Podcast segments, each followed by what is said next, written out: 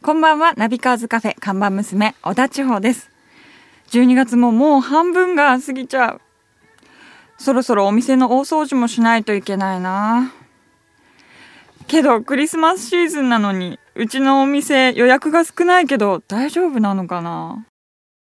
ちほちゃん、お疲れ様。お疲れ様ですいやーね、12月、師走だけど、はいうちの店はあんまり、せわしくないね。そうですねゆったりとした 時が流れてるね。まったりしたはい時間が流れてますねいや、実は俺ね、はい個人的には結構忙しいのよ。やっぱりももういろんなところの忘年会、はいクリスマス会、うんいろいろあって、結構飛び回ってて、はいだからちょっと12月ね、実はね、お店半分ぐらい閉めてるんだ よね。なんでダメじゃないですいや、もうちょっと、20日過ぎぐらいからもうちょっとクリスマスバケーション入ろうかなと思って、年末の。ダメですよ営業しないとちゃん といやーでもねなかなか年末はね、うん本当にちょっとねいろいろ催し多いよねちょこちょこ忘年会があった りうんクリスマスパーティーを予定していたりはしますけどねまあいつも並みのね、はい例年並みの ねそうですそうですじゃあちょっとあれだなやっぱナビカーズカフェの大クリスマス忘年会企画した方がいいねおーいいですねうん店内でみんなで盛り上がるちょっとために今更だけど来てくれるかな 誰かちょっと大丈夫じゃないですか今から呼ぼうかあと10日あるからね。ありますからねあるからね。はいよし、頑張ろう。うん。わかりました。ね。ということで、えーいつもね、ここで今日のメニューを紹介するんですが、はい今日はちょっとですね、あのー先月になりますけれども、亡くなられた、あの、我々のね、まあ本当大先輩になっていますが、徳大寺有常さんはいのお話をちょっとしようかなと思いまして、ちょっとお亡くなりになってからではですね、あの、1ヶ月ほど、経ってしまったんですけれども、はいまあ本当ねあの、まあ、日本の自動車評論家ジャーナリストとしてはもう本当にナンバーワンでしたしこういう人はね、もう出てこないんじゃないかなと言われるようなもう我々ねあの敬愛を込めて巨匠って言ってましたけども、はいまあ、そういう方で皆さんもねご存知のあの「間違いだらけの車選び」とえーいう本をですね1976年に出されてこれはね自動車評論の本なんですけど、はいえー100万部を超えるベストセラーになってそのね1976年当時その年間の本の中で最も売れたベストセラーにもなったぐらいのまあ大ヒットだったんですよね。うん、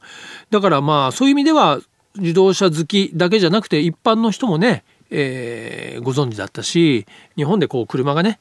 いろいろこうメジャーになるうー中に非常に大きな影響を与えた方だと思うんですけどもナビカーズではまあ約1年前まあ、今年の1月26日の発売の号ではい徳大寺有常という生き方という特集をさせていただいたんですね。非常にその僕も徳大さんの特集を作っていく中でやっぱ改めていろんな方にお話を聞いてここ最近は体調をね崩して出したのもね、まあ確かなんですけども、まあ、それにしてもまさかねそのお亡くなりになるとはえー僕自身も思っていなかったんでね非常にちょっと急なことでしたが、えーまあ、今日ね改めてお話ししたのは我々そのナビカーズこのナビカーズカフェとしてですねその徳大さんに、えー哀悼の意を捧げてですね改めてご冥福を、えーお祈りしたいと思いまして、まあ、約1ヶ月ほど経ちましたが改めて本日ねちょっとそんなお話をさせていただいたということであります、えーこれからもねいろんなところで徳大さんの、まあ、文章は残りますんで、えー皆さんね目にする機会あると思うんですけども今からでもぜひね徳大さんの書かれた残されたものをね読んでその車のえー魅力というものをねあの考えてもらいたいなというふうに思います。はい、えーということでね、えーナビカーズカフェオープンしたいと思います。今日のオープニング曲ですけどもやっぱりもうクリスマスまでイブまであと10日はいだからね、迫ってますからね長者にとってクリスマスソングといえば何、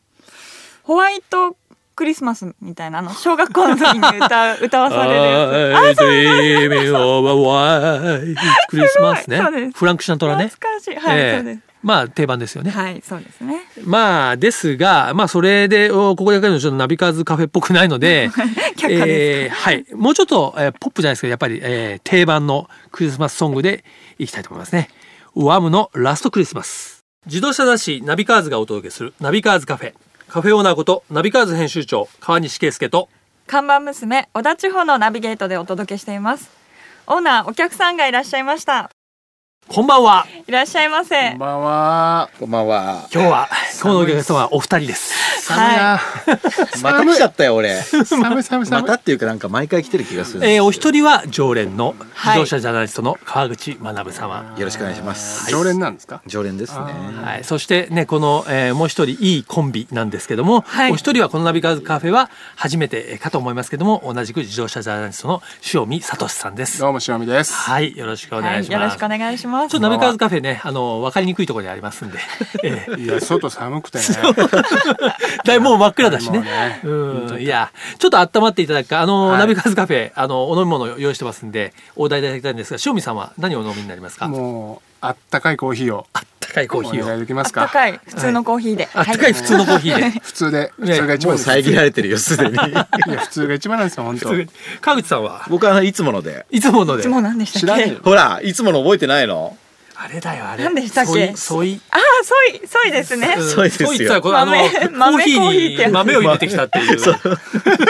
コーヒーに大豆が入ってたっていう。大豆が入ってた伝説全的な然常連じゃないじゃんいや扱いいやが覚えてないんだもん毎回言っても覚えないんだよね千代ちゃん困っねた客になっちゃうよいやいねやということで当店の営業時間の限りがあるのであの、はい早速本題に移らせていただいても良いでしょう か、い営業時間短いんでねそうですね。はい、じゃあコーヒーをね用意している間にですね、早速本題に入りたいんですが、ね、お二人、えー日本を代表する自動車ジャーナリストのサードウェーブと呼ばれるそうなんですね。すごいっす ねマスターなんかマスターじゃないみたいですね今日は普通以上にリラックスしてませんマスターいやマスター業界の人みたいな言い方しますね今日は魚しやすいやつが来たみたいなそうやっぱりねあのやっぱり大御所が来るともう全然喋れなくなっちゃうん で今日は非常にまあ僕の先輩ですからね、カーネさん、マスターね。あそうだねね先先輩輩のだお付き合い長いですかあのらそう。塩見さん、まあ、塩見君って言ってますけど、はいえー二元車、えーナビという雑誌りましたねではですね昔ねええありました、はいえーまあ、後輩というかにあたりましてですね、まあ、今日はね若手ジャーナリストでもないで すけど、まあ、お二人ともベテランなんですけども、はいえーね、ご意見聞きたいんですがその2014年も年末ということで、はい2014年をちょっと、まあ、総括したいんですけどね、うんえーまあ、まずはその国産車、国ま産車あね、今年の顔ぶざや、まあ、松田のデミオが取りましたけども結構この年初からこうさらっていくと、まあ、豊作というか面白い車、えーいろいろ出たと思うんですけどもね、はいあのそうですね。軽く言うとですね例えばあの2013年末14年初めには鈴木のまあハスラーが出たりですね、うんはい例えば、まあ、ボクシーのはメニバンも出ましたし、うんそれからダイハツで、まあ、コペン。うんというはいはいねはい、系のオープンカーも出ましたし、あと、えースバルの方からレボーグ、そしてね、年末にかけては、まあ、レガシーも出ましたし、うんうんあとはね、えーレクサスなんかもね、もう最後になって RC というですね、スポーツカーなんか、まあ、結構バラエティに富んだと思うんですけどそうね。そうですねはい塩見さんどうですかどの辺が面白かった注目の車になりますかいやだからやっぱり高級車とそれから軽自動車っていうのが、うんまああのその対比がキーワードになると思うんですよ。うんすごく高級なレクサス RC とか、はいあと NX っていうまあねどっちもレクサスレクサスですけど、 NX は SUV になるんそうですね。はいええあのそういう高級車とあと軽自動車がやっぱりなんといっても元気だったんじゃないかなと思いますね。うん真面目ですね自動車ジャーナリストと来て来てますから。ちょっとねぽいですねぽいですねいやいやいやいや川口さんどうですかそうですねやっぱりあの今塩見さんもおっしゃってましたけれどもまず、まあ、今年の初めにそのハスラーとか、はいまあ、ここにはないですけどホンダのベゼルとか出て、うんまあ、SUV 系が割とやっぱりあの人気なのはもうトレンドにちゃんとこうなぞってきてるなっていう感じはありましたよね。でまああの後半はその割とレボーグとかそのコペンというのはまああの定番っつったら変ですけれども、うんそういったもののなんかこうブラッシュアップしてしっかりしたものが出てきたみたいですなね感じがありましたし、まあ、なんといってもやっぱりデミオはでかいかなっていう感じしましたよね。ねはい、まあね、カーブザイヤー取った意味という意味ではデミオが一つね2010年を代表する車になりましたけども、うん正味さんどうですかあのはっきり言ってデミオははい評価してますか、大好きですね。あ好きなんだ、はい、うんあの小さなコンパクトカーなのに、うんディーゼルエンジンを搭載したっていうねそのまずコンセプトがすごくユニークなんですね、ディーゼルエンジンってトラックをはじめとして大きな車を動かすものに適してるって言われてたんだけど、はいあのそれをあの、ね、わずか1トンもないような車に積んで、うんうんすごくこうなんていうのちょっと詳しい言葉で言うとトルキーなうん走りを実現するっていうのは、びっくりしました。うんでハイブリッドだけじゃないよっていうね日本にはそうですハねイブリッドだけじゃないよっていうのを松田がね、う教え示してくれたんじゃないですそかうねで。すね。じゃあ川口さんそのデミオ以外のうん国産車でいうと、どの辺がこう面白かった注目だったなりますねそうですねやっぱハスラーはあの一番最初の頃に出た車で、はい意外にその国産車って年の初めに出るともうすっかり忘れてしまう確かに、うんことがうん多い中にあって、ハスラーはねよくぞここまでいちゃんとこう記憶に残ってるなそうですねという意味ではあの非常に印象的な車ですしじゃあ何がいいのって聞かれると別に特にいいとこないんですけれども ああのの見た目からして楽しいじゃないですか。そうそこがね、あの見た目今おっしゃいましたけど見た目の楽しさみたいなところっていうのがしっかりできてるっていうのは今までありそうでなかったなっていうのはもう一番ポイントですよね、だから最近で言うとそのテクノロジーが進歩してて、いろんなものがついてますみたいなところで売りがあるんですけれどもそうじゃなくてなんかこう楽しそうだねっていうところで記憶に残ってるっていうのは非常にいいことですよね。なるはいだから川口さんちょっと口下手なんであれなんですけど 口下手から始まるハスラーっていうのはその K ってスペースを追求するばっかりだったんですよここ何年間か大きな車はまあちょっと待ってよっつって SUV みたいなこうねあのルックスの車で遊んでもいいんじゃないかっていうのが結構受けたんじゃないかと思うんですよね。うん逆にその全くスペースユーティリティのないねコペンっていうのが出ましたけど、はい川口さんも当然乗りましたよね、はい、うんコペンはやっぱり本当にあの丁寧に作ってるなっていう感じしますし、うんあまあ軽軽自動車でねその今ハスラーでも言ったようにいい遊び心みたいなところをやっぱりこう追求してる車ってなかなかないですからそういう中にあって軽自動車のオープンカーっていうものをあえて、えーまたですねこの時代に出してきたところにまあダイハツのですね気概を感じるというかうんしかもまあみんなが乗ってちゃんとにっこりできるようなところまでしっかりと作ってるっていうのは本当にまあ、そうあですねのいいことだなと思いますよね。うんで趣味さんはあとはちょっと先ほどもちょっと名前出たんですけども、はいまあスバルからもね、はいまあ先にレボーグが出て、はいはいはい逆に後からまあそのスバルのもう定番レガシーメーガンレレガシー出たんですけど出も、ましたねうん、スバルはどうでした、今年は。スバルは、まあ、言ってみるとその基本骨格とか基本設計っていうのはスバルもう一種類なんですよ。うん、そこでもうあのいろんなこうボディサイズであったりあなるほのどワゴンだったりセダンだったりハッチバックだったりするわけですけど、うんあのその元がいいからんどんな形にしてもね似ているし、まあ、失敗ないんですよね、うんだから僕が一番刺さったのはサイズ的にも形的にもレボーグがレガシーよりもレボーグに感心しましたけどね、うんまあでもだからっつってレガシーに乗っても似たような感じあるし、なんかあんまり芯食わなないいみたいですよ、ス バルは。コメントが ちょっと急に浮いてる感じですか ちょっ。とこううんねでも川口さんに前スバルのこと聞いたんでね、あえてのちょっとね、あの、正味さんにスバル。いやごめんなさいあの好きですよ僕す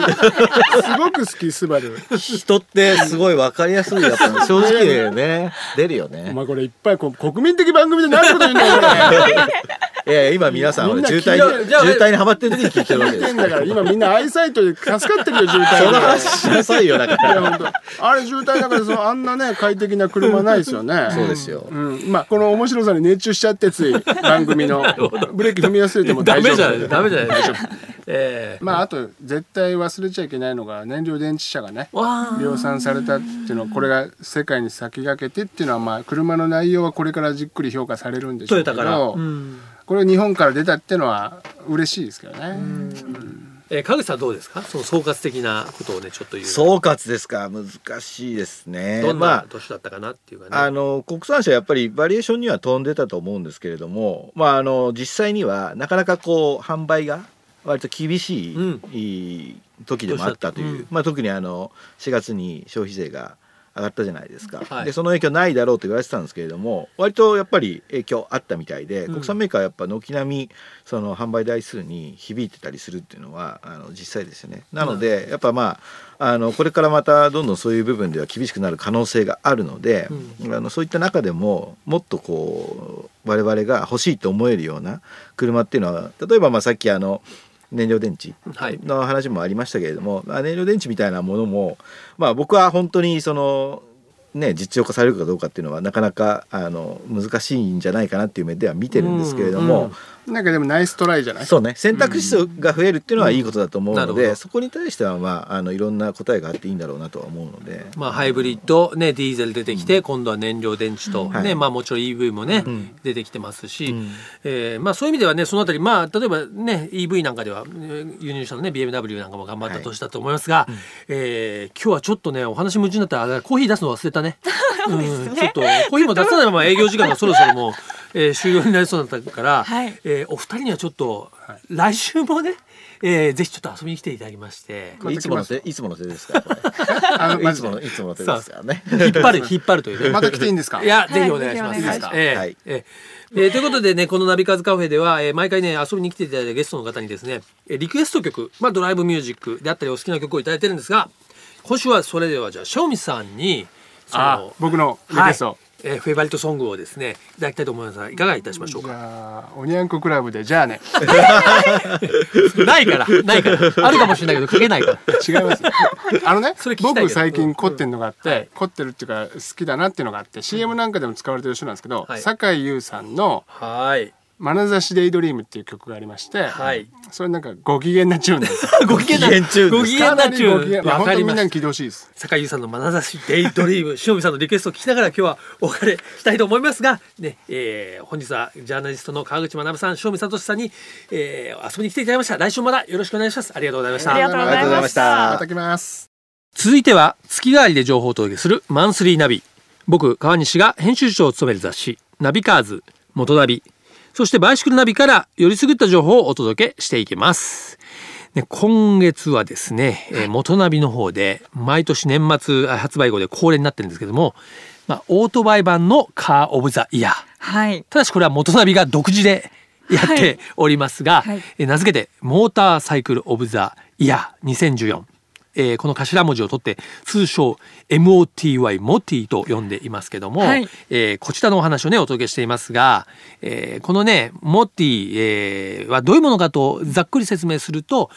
2014年に日本で発売されたオートバイで、えーまあ、全部じゃないです全部だとかなりの数になっちゃうんで、まあ、我々がその、まあ、ノミネートを約20台をして、はいそれをサーキットに集めます。はいでそれをその1日で僕も含めた、まあ、8名のジャーナリストで試乗してはいそこであの、まあ、点数を1台あたり10点満点なんですけど、はいつけてその合計点でポイントランキングしてこれを12月24日発売の元ナビで発表すると、いそういう企画であります。はいえええーなので僕ももうすでに乗ってまいりました。もう決まってるんですうよん、ねちょっと20代でノミネートしたんですけどいろいろちょっといくつか事情があって、今回18台ということになりましたけども、はいそれでもやっぱりね、1日18台乗るのすっごい大変なんですよ。すごいですよねもうはっきり言って僕の場合場合ね、あの途中で酔っちゃうんですね。あまりぐるぐるサーキット回りす ぎて。そういう問題があるそういう問題があるんですけども、えーということでね、その、実は会長となったのは栃木県の那須にあるサーキット、ここでね、現場で当日に一応皆さんのテスターのコメントをいただいてきましたので、今日はですね、そのえーコメントを聞いていただきたいと思います。どうぞ。えー本日は栃木県那須のモータースポーツランドに来ています、えー今日はですね元ナビの、えー12月24日売りの特集モーターサイクルオブザイヤーの取材ですえーこのね、えー、那須のモータースポーツランドに最新の、えーオートバイ18台そしてそれに乗ってですね、まあ、採点をするテスター8人が、えー来ておりましてもちろんね元ナビ、えースタッフそれからメーカーの方々も、えー揃ってですねこれから2014年を代表するモーターサイクル18台をテストしたいと思います今日の、えーモーターサイクル・オブ・ザ・イヤー、えー市場でですねジャーナリストの後藤武さんに、えー毎年参加していただいている、えーおりますけども今年まずなんかあのー総合的に、まあ、例年と比べて傾向でいうとどうだったでしょうか今年あのアップハンスポーツネイキッド系が俺としてはヒットなあの自分の好みに合ってましたね後藤さんの確かにちょっとストリートなんか鋭い感じの系の鋭い感じの 安定志向の音があんまり好きではないので なるほどちょっとこう振り回せるそうそうそう的なそうなんか思ったよりもこうキュッと入って「お来た来た」みたいな感じのバイクが好きなので、うん増えてきてよかったかなあそういう意味ではまあいいいいあの、うん面白いバイクがいいうん今日一後藤さんが良かったなっていうのをちょっと教えてもらいたいんですけど、これもうあのちょっと今3台微妙な線で並んでるんですけど、まあ3台でもじゃスあトリートトリプルと、トライアンフ、